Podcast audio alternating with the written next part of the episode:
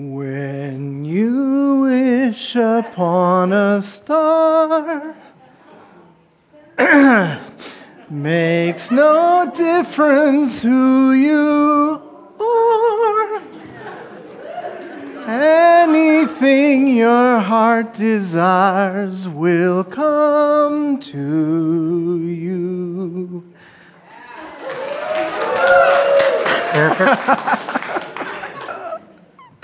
I've been here 30 years. They're never going to fire me. I can do whatever I want.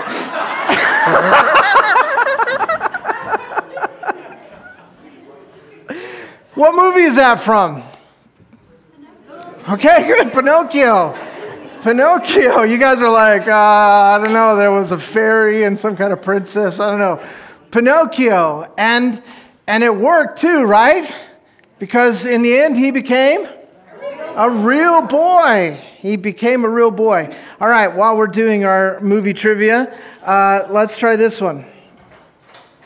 I gotta get the posture just right. There's no place like home. There's no place like home. Right? What is that? Wizard of Oz. And it worked. Because she got to go home and see Auntie Em, right? Right. How about this one? Watch the screen. I don't think you quite realize what you've got here. So why don't you just ruminate whilst I illuminate the possibilities? Well, Ali Baba had them 40 thieves. Scheherazade had a thousand tales. But master, you in luck, cause up your sleeves you got a brand of magic never fails. You got some power in your corner now. Heavy ammunition in your camp. You got some punch, pizzazz, Yahoo and house. All you gotta do is rub that lamp, and I'll say, Mr. Aladdin, sir, what will your pleasure be? Let me take your order, jot it down. You ain't never had a friend like me. Life is your restaurant, and I'm your maitre d'. Come on, whisper what it is you want. You ain't never had a friend like me. Yes, sir, we pride ourselves on service. You're the boss, the king, the shah. Say what you wish, it's yours. True dish. About a little more baklava. Have some of column A, try all of column B. I'm in the mood to help you, dude. You ain't never had a friend like me. My. No, no. Can your friends do this? Can your friends do that? Can your friends pull this out their little hat? Can your friends go? Hey, looky here. Can your friends go abracadabra? Let it! And then make the sucker disappear. Don't you sit there slack jaw buggy eyed. I'm here to answer all your dead prayers. You got me bona fide certified. You got a genie for a charge the fail. I got a power to help you out. So what you wish I really wanna know. You got a list that's three miles long, no doubt. Well, all you gotta do is rub like so. Oh, Mr. Aladdin, sir, have a wish or two or three. I'm on the job, you big nabob. You ain't never had a friend, never had a friend. You ain't never had a friend, never had a friend. You ain't never had a friend.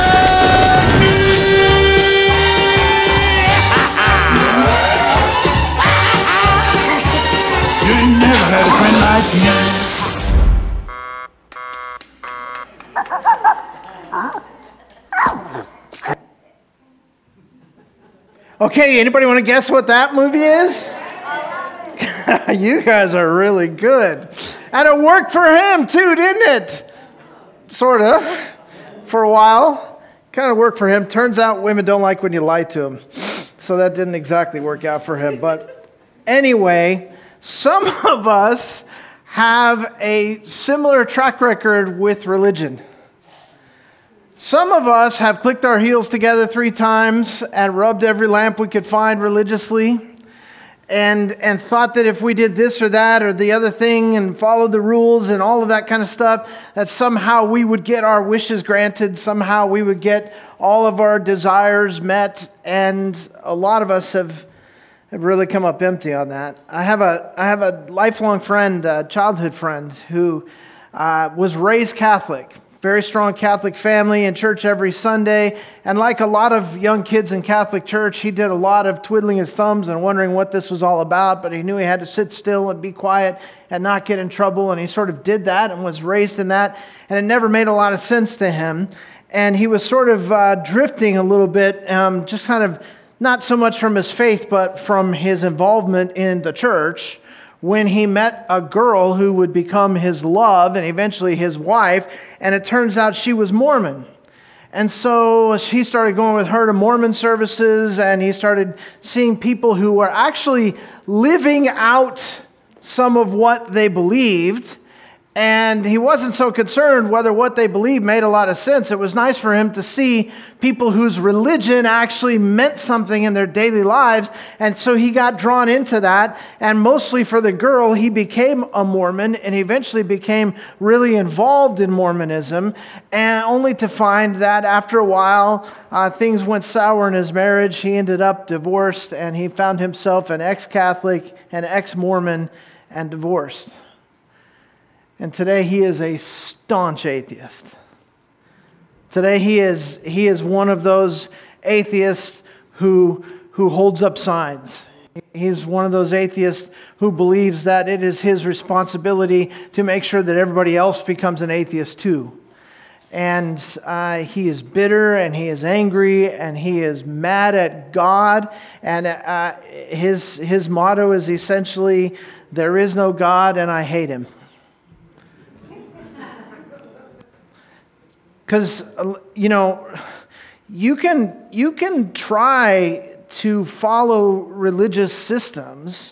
You can try to jump through religious hoops. You can do all the religious stuff. But as a lot of us know, it doesn't always change your life. And that is a really bad thing when you, when you sincerely try to do religion and then it ends up leaving you empty. Because what happens is very often those people become very angry with God, they become bitter toward God, they become closed toward God, they lose hope in their lives. And, and they have to go through what everybody else has to go through because in this life you have to go through some stuff, right? And, and they have to go through that stuff, and, and they don't have an answer for the God question. And they don't have an answer for the eternity question. And just like you and me, they have to go to funerals from time to time. And they sit there scratching their chin and pondering and wondering, what does all of this mean? And there is no hope for them next to the graveside. And there will be no hope for their loved ones when they're the ones in the grave. So it's kind of a big deal if, if religion uh, doesn't work for you. It can really lead to something terrible. Have you ever heard about someone who, who really needs to get his life together and finally he found religion and that changed everything? I'm not sure that's always a good thing because I've known a lot of people for whom religion was just another heavy bag to carry.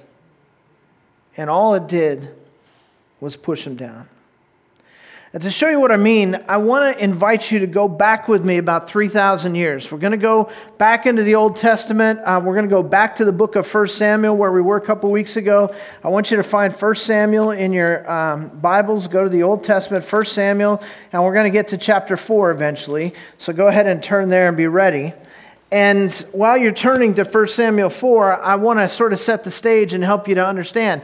We're about to see a battle scene. And battle scenes in those days were very different than battle scenes today. They're very different than what you've seen in the movies. Uh, in their culture and in their time, uh, there was very few ambushes, very few surprise attacks. Battles were generally planned out. There was a time and a place. It was almost the way you think of gentlemen doing a duel. I'll meet you at dawn in such and such a place. That's kind of how they planned their battles most of the time. And so, as, as is typically the case in the Old Testament, when the nation of Israel is fighting, they're fighting the Philistines. And the Philistines have now camped on one side of a valley. And on that side of the valley, you have this encampment. And their army is just building and building and building. On the other side of that same valley, as the hills begin to go up in the other direction, you have the Israelite camp, and they have camped and they are waiting. Now, battles in these days are fought hand to hand, and they are fought during daylight hours. And when the sun goes down, you stop fighting, and everybody goes back to their sides. And you come back the next day at sunrise and you resume the battle. Seems strange to us. We wouldn't do it that way. It's kind of like the, the British wearing red uh, jackets and marching in lines and standing and firing while the, uh, the colonial army is firing at them from the trees. It's a hard to understand the, the shift in the way it was done, but that's how it was done in those days. And so as we get to 1 Samuel chapter 4, we find them camped and ready to go. 1 Samuel chapter 4 verse 1. Thus the word of Samuel came to all Israel. Now Israel went out to meet the Philistines in battle and camped beside Ebenezer, while the Philistines camped in Aphek. The Philistines drew up in battle array to meet Israel. When the battle spread, Israel was defeated before the Philistines, who killed about 4,000 men on the battlefield. So we get day one of the battle. They meet in the middle. When the sun goes down and they go back to their camps, imagine the most gruesome, bloody, horrific war battle scene you can ever imagine. 4,000 Israelite bodies, not to mention however many Philistines were killed. 4,000 Israelite bodies laying, some decapitated, all covered in blood. Now, when you think about 4,000, it's hard, to, it's hard to, to sort of go, well, is that a lot for a battle? Let me help you put some perspective on it. The, the bloodiest battle ever fought on U.S. soil was the Battle of Gettysburg. And the Battle of Gettysburg was a three day, nonstop, 24 hour a day, three day battle. And in those 72 hours, there were 3,155 Union soldiers killed. And this one day, there was 4,000 Israelite soldiers killed. Without any rifles, without any muskets, without any cannons, without any artillery to speak of of any kind. Hand to hand combat, 4,000 men. Now, before you just pass that on and go, oh, well, that's too bad, those men had families. Every one of those men was somebody's husband, somebody's father, somebody's son, somebody's brother. I mean, this is a massive, massive, massive massacre. It's a slaughter. 4,000 killed in one day of one battle. It's horrific. And it makes you wonder we, we know, I mean, hopefully, uh, unless this is your first day in the Old Testament, you probably know that in these battles, the Philistines are the bad guys and the Israelites are the good guys. They're the people of God. So it really doesn't matter. We see it over and over again. We see small little bands of Israelite men go into battle against thousands of trained soldiers, but God kills the other side. And it would have to make you wonder in this situation how is it that God has abandoned his own people? How does he allow something like this to happen? They wondered the same thing. Look at verse 3. When the people came into the camp, this is in the evening of that first day, the elders of Israel said, Why has the Lord defeated us today before the Philistines? Let's stop there. Why has the Lord defeated us? They understood God clearly did not fight for us. In fact, the way they saw it, God fought against them. Why is it, they, they wondered, as the generals gathered together in a tent that night to figure out what to do? Why is it that God abandoned us? Why is it that God turned against us? Why is it that somehow God has become our enemy? But then they figured it out. Look at the rest of that verse. let us take to ourselves from Shiloh the ark of the covenant of the Lord, that it may come among us and deliver us from the power of our enemies. Why is it that God has abandoned us? Oh, wait a second. God didn't abandon us. We forgot to bring God to the battle. Suddenly they realize. Now, now, before you just pass that on and think nothing of it, I want you to stop and, and know some of the history. I mean, the recent history of the Ark of the Covenant. You know, the Ark of the Covenant, it was that, it was that box that, that was the center of their worship. It was placed in the tabernacle, would later be placed in the temple. It was the, the center of God's presence, the symbol of God's presence with his people, the Ark of the Covenant. And they said, We need to go to Shiloh and get the ark.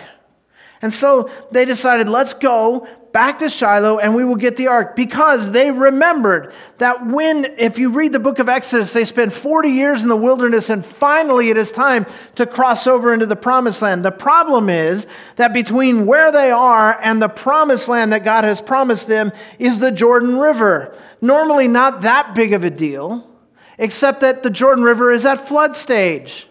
And so the river is raging. It's twice as wide as normal, and there's no way for them to get across. And they can literally see, picture a little kid who, who drove all the way from Georgia with his family to go to Disneyland, and he gets as far as the parking lot, and the sign says closed. And he's sitting in the parking lot going, Oh, I gotta get in. That's what they were doing. And they didn't know what to do. How do we get across the Jordan? And God told Joshua, He said, Here's what you do. I want you to take the priests, have them take the Ark of the Covenant, and I want them to wade out into the water. And when they get to the middle of the water with the Ark of the Covenant, I will cause the water to stop flowing and you'll be able to go through on dry land. And with the Ark of the Covenant in the middle of the river, all two million of those uh, Israelites crossed over into the promised land. That's the power of the Ark of the Covenant. And then, and then once they get into the promised land, what do they see? A fortified walled city called Jericho. This is your first conquest. Take Jericho. These people can't take Jericho. These are not soldiers. These are brick makers. They have no experience whatsoever in, in armed battle. And God says, Don't worry, I have a plan. Here's what you do take the Ark of the Covenant, put it in front of all the people, and let the priests walk with the Ark on their shoulders, carrying it on those acacia poles around the city. And when you've gone around enough times and the Ark of the Covenant has surrounded that city, then I want you to blow your horns. And they did it, and the walls fell down. So, so this is the history to them. This is not ancient history. This is recent history. They know what the ark is all about. They know who God is and how powerful He is. And they have left God in another city when they went to fight. And so they finally figured it out. Let's go get the ark. And it's amazing how this ends up happening. Look at verse 4.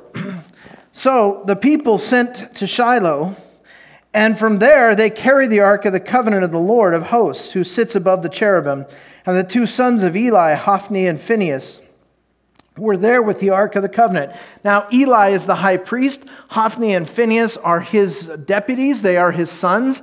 They are the priests basically because Eli has become so old that they are now carrying out the job of the high priest, Hophni and Phinehas. So they come with the Ark of the Covenant, right? so we now have the Ark and we have the priests. Verse 5 As the Ark of the Covenant of the Lord came into the camp, all Israel shouted with a great shout so that the earth resounded. Can you just picture this?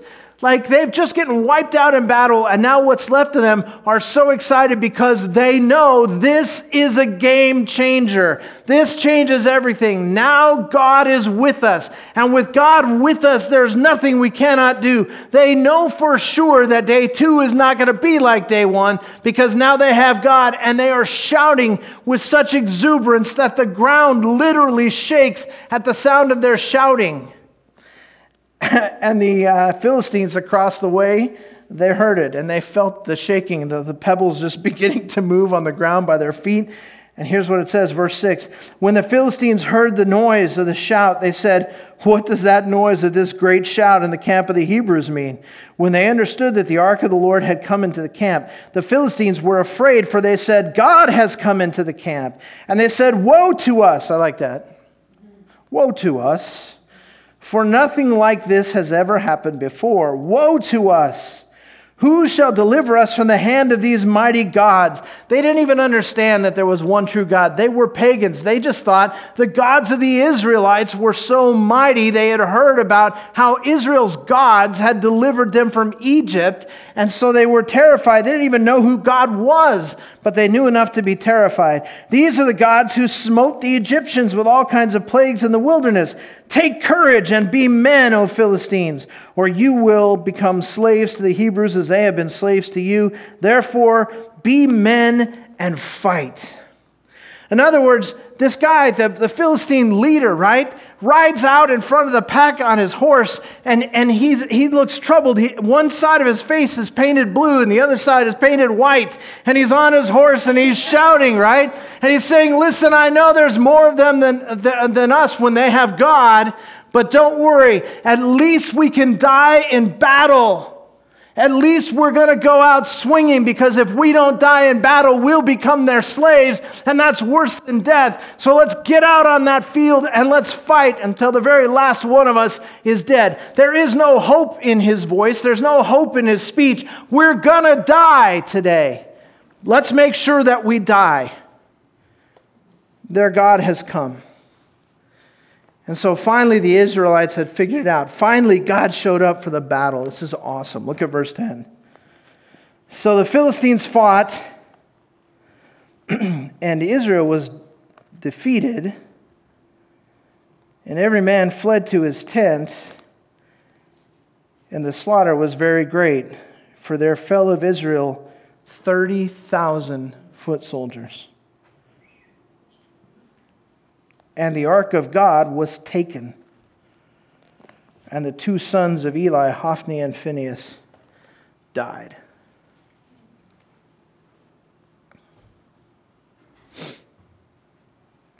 They had forgotten their religion on day one, and the result was disastrous. But on day two, even with the ark, the results were far worse 30,000 dead. Now, now we're talking about a number comparable to those who died on D Day. 30,000 of their men dead, their army wiped out. And the ark of God taken by the Philistines, and the high priest dead on the battlefield.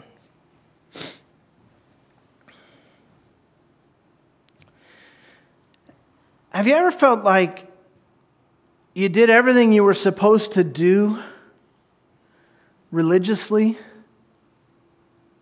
and now you just want your money back? Like, you, you followed the rules, you followed the steps, you, you made the sacrifice, you, you did all the things you're supposed to do, all the things. Everything you knew to do to be a good Christian, you had done it. And still, the boss came with a pink slip. And still, they came and evicted you from your house. And still, the beeping machine in the hospital stopped beeping.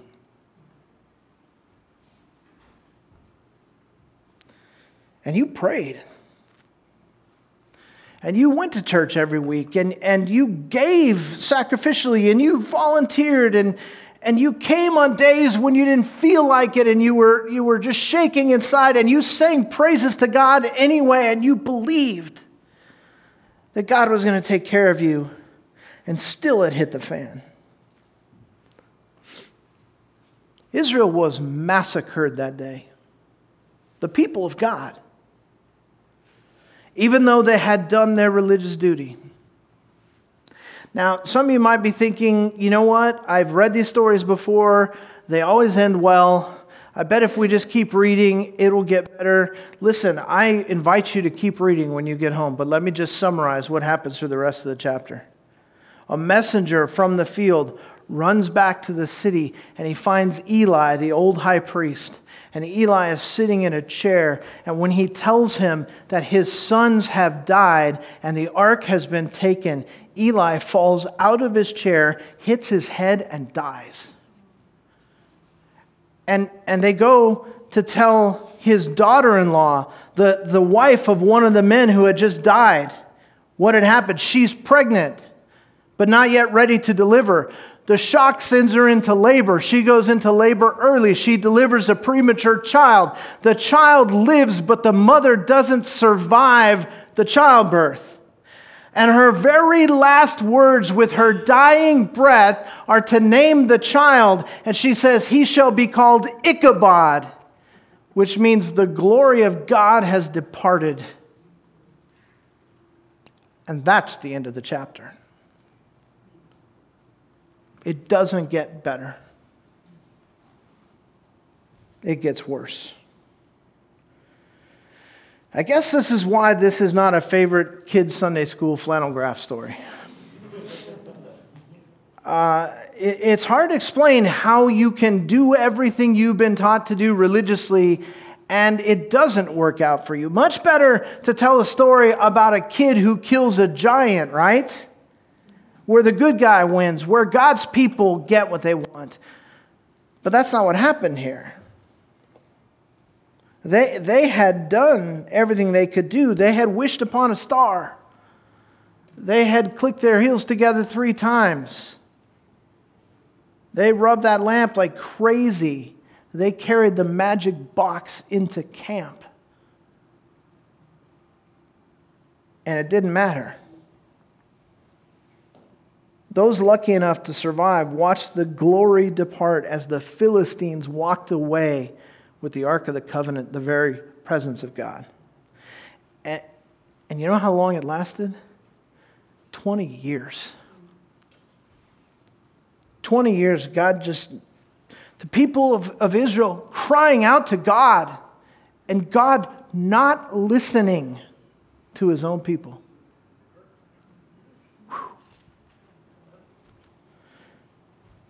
Their friends were dead, their spiritual leaders were dead. The symbol of their faith was gone.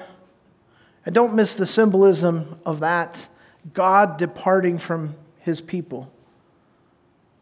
And they had done what they were supposed to do. And if you listen in church, you will often get three steps to what you're supposed to do, right? Three steps to good religion. And, and they followed the steps. Step number one for good religion admit that you need God's help, right? That's what you've been taught.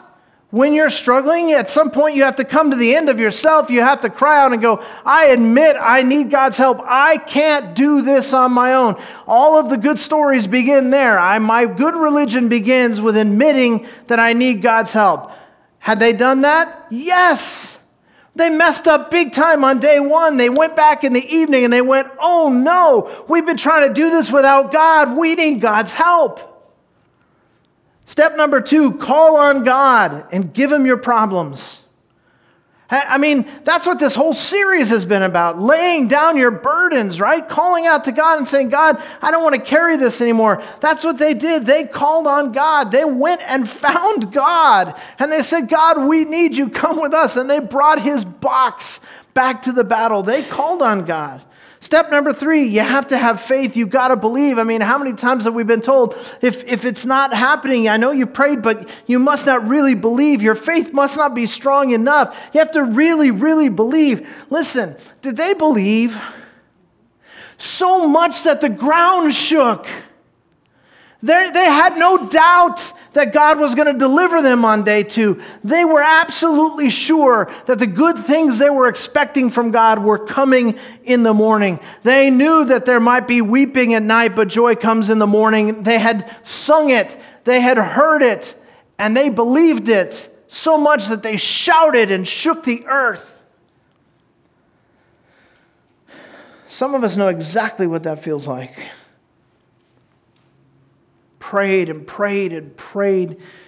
gave it to God, called out to Him, I can't handle it, God, please take it. And then every time a little doubt crept in, man, we just pushed it out. I believe, I believe. Positive confession, we'd say it out loud, just make it happen. I believe, I totally believe. We had faith, we followed the rules, and still the divorce papers were delivered. We, we, we called on God, we, we came to the end of ourselves, we believed with all of our hearts, and still there we are standing by the graveside of a loved one that we cannot live without. Have you been there? I have. Have you followed all the right religious steps and still ended up disappointed and bitter and confused and angry at God? I am convinced that my friend, the atheist, does not really believe that there is no God. I just think his bitterness and disappointment has so overwhelmed him that he cannot bear to believe that there would be a God who would allow him to deal with what he's had to deal with. Some of us might only be here today because we thought religion was going to bail us out. But I have difficult news, guys. God is not a genie in a bottle. He is not our errand boy. He is the King of kings and the Lord of lords. And He doesn't call us to be religious. Here's something you probably never thought you'd hear in church God wants you to stop being religious. Well, today is a great day for our church. After the second service, I know all of you are coming back for the baptism.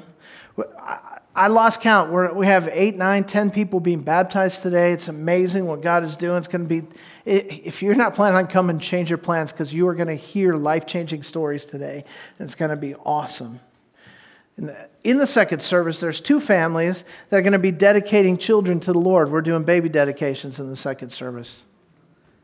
Baby dedications, been doing a lot of those lately. Baptisms, been doing a lot of those lately.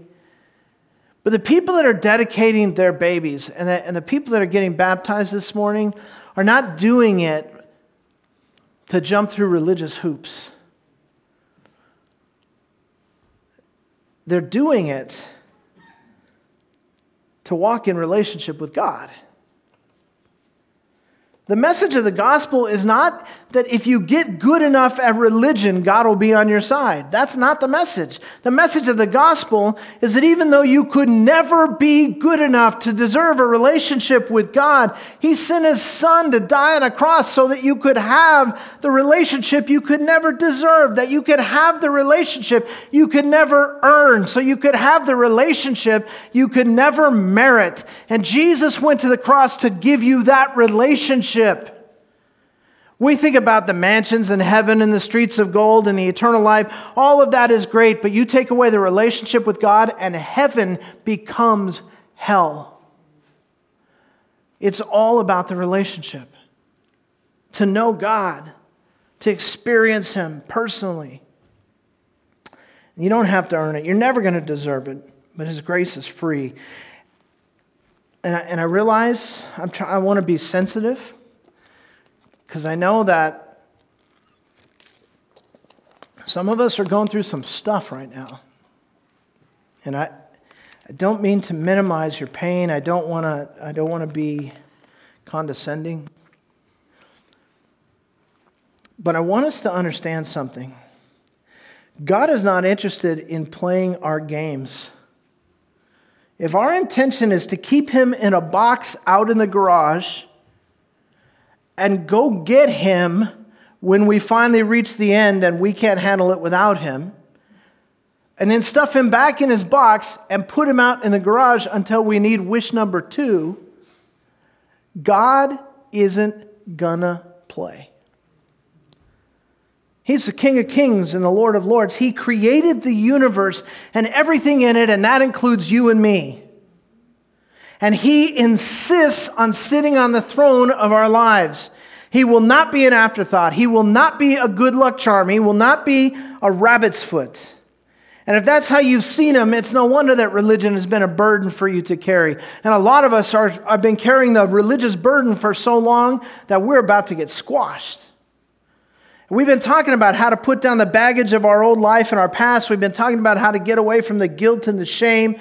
But, but the problem is that some of us, once we put down that baggage, we jump right into the deep end of religion. And now we're religious. And, and we do what religious people do. And we follow the rules that religious people follow. And we think that if we follow all the rules and if we work hard enough for God, if we show up at church every week, if we put a little extra in the offering plate, then God will have to start giving us the life we want. We work, we try, we pray, and we still feel stuck. Listen, strange as it sounds, religion can be the biggest baggage you carry. So, how do you know if religion has become baggage in your life? Here's a couple things you can look for. If you're doing all the right rituals but living the wrong lifestyle, then probably religion has become a baggage for you. What do I mean by that? I mean, I mean, you're doing the things that Christians are supposed to do. Like I said, you're coming to church, you're, you're worshiping, you're doing all that kind of stuff.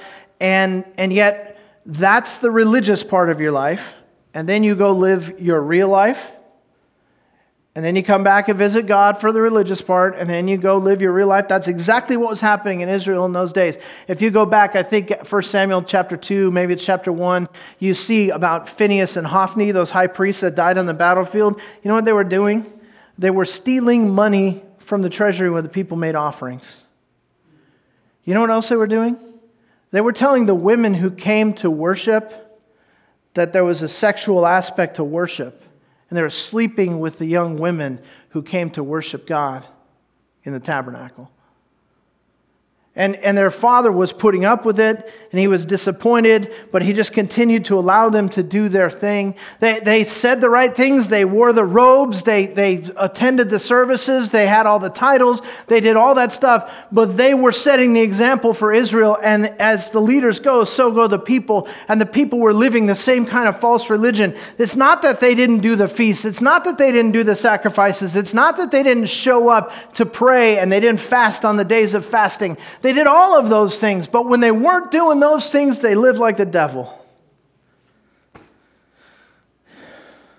Listen, God is not willing to wait for you at church.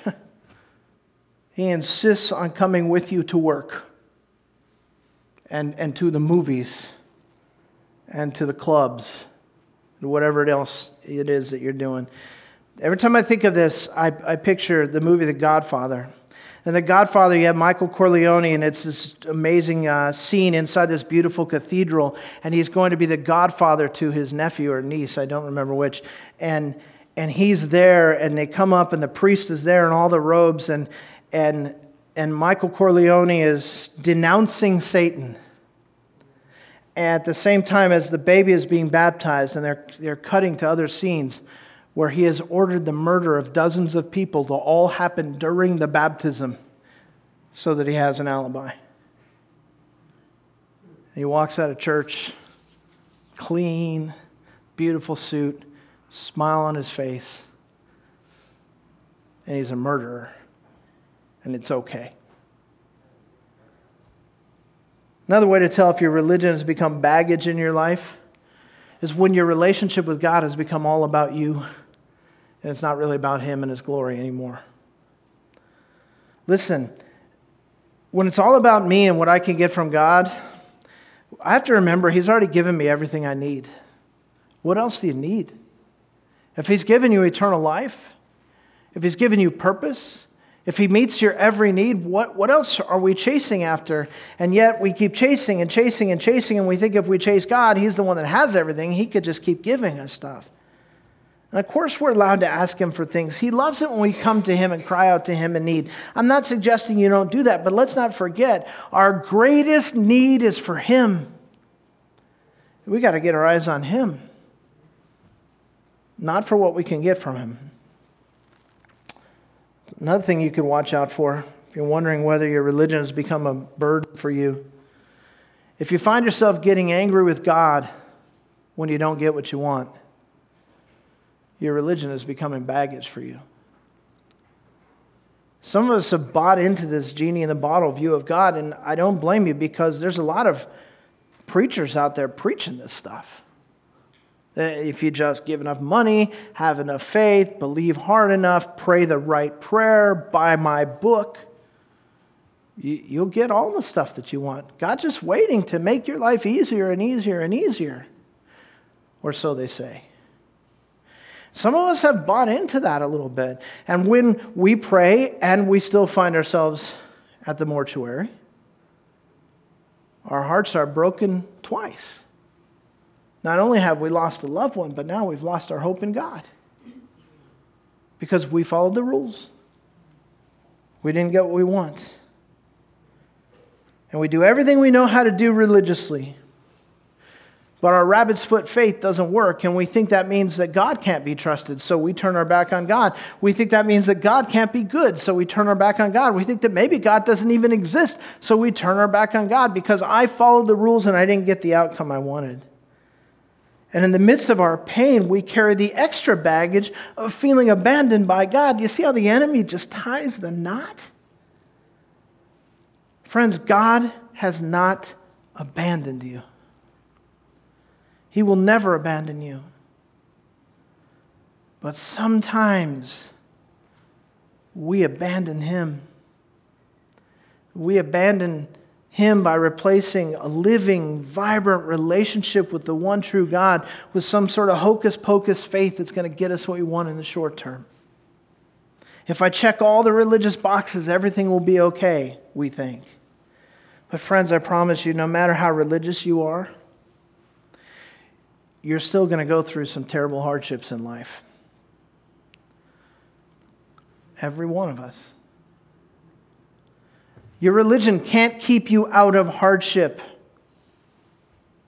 but your relationship with Christ can carry you through your hardship. And that makes all the difference. I love, love, love the 23rd Psalm. A lot of you love the 23rd Psalm. There's this section right in the middle where David says, Even though I walk through the valley of the shadow of death, I will fear no evil, for you are with me. Your rod and your staff, they comfort me.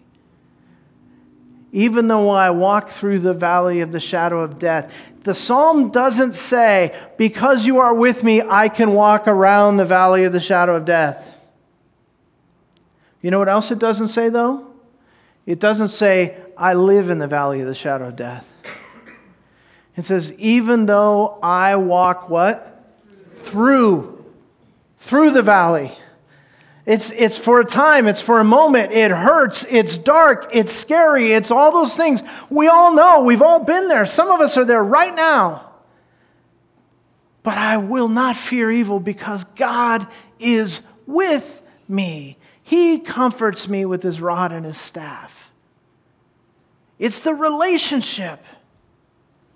And I know people who have just been so faithful about church attendance and tithing and, and uh, signing up to volunteer and all those things, and their lives are still empty because that relationship with Jesus is somehow missing. Friends, can we just stop putting our faith in religion?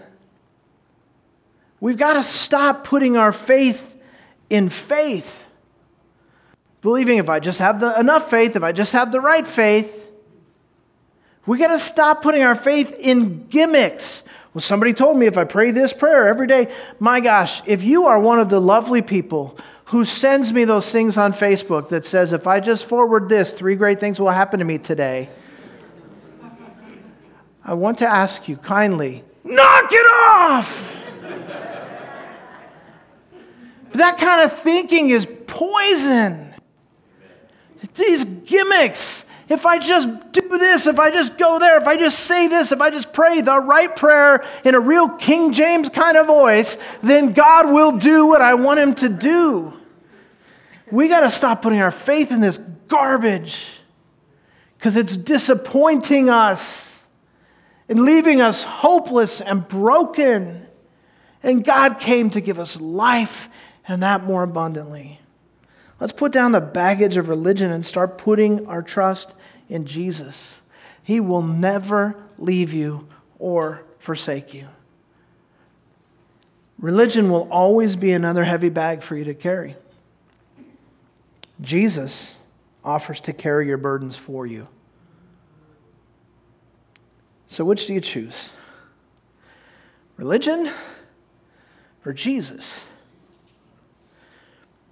The choice is yours, and it's a choice we make again and again and again and again and again throughout our day. But what you do with that choice will make all the difference.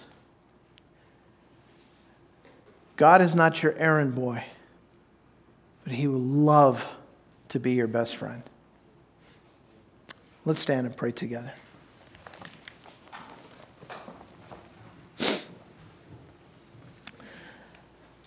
Father, here we are, a bunch of religious folks in a church building, hearing a message on how we shouldn't be so religious. And I pray you to help us each in our own lives to just sort that out, figure out what that looks like for us. How do we, how do we stay faithful? How do we take seriously your commands? How do we, how do we walk in obedience while at the same time uh, not treating you like some sort of lucky icon. God, help us to know you, and in knowing you, to trust you more. Help us to walk with you, not to try to impress you, but because we're so impressed with you. Help us to keep our eyes on you, whether we're in this building or any other. Help us to love you with all of our heart and put down the baggage of religion that the world has thrown upon us. We thank you for the opportunity. In Jesus' name, amen.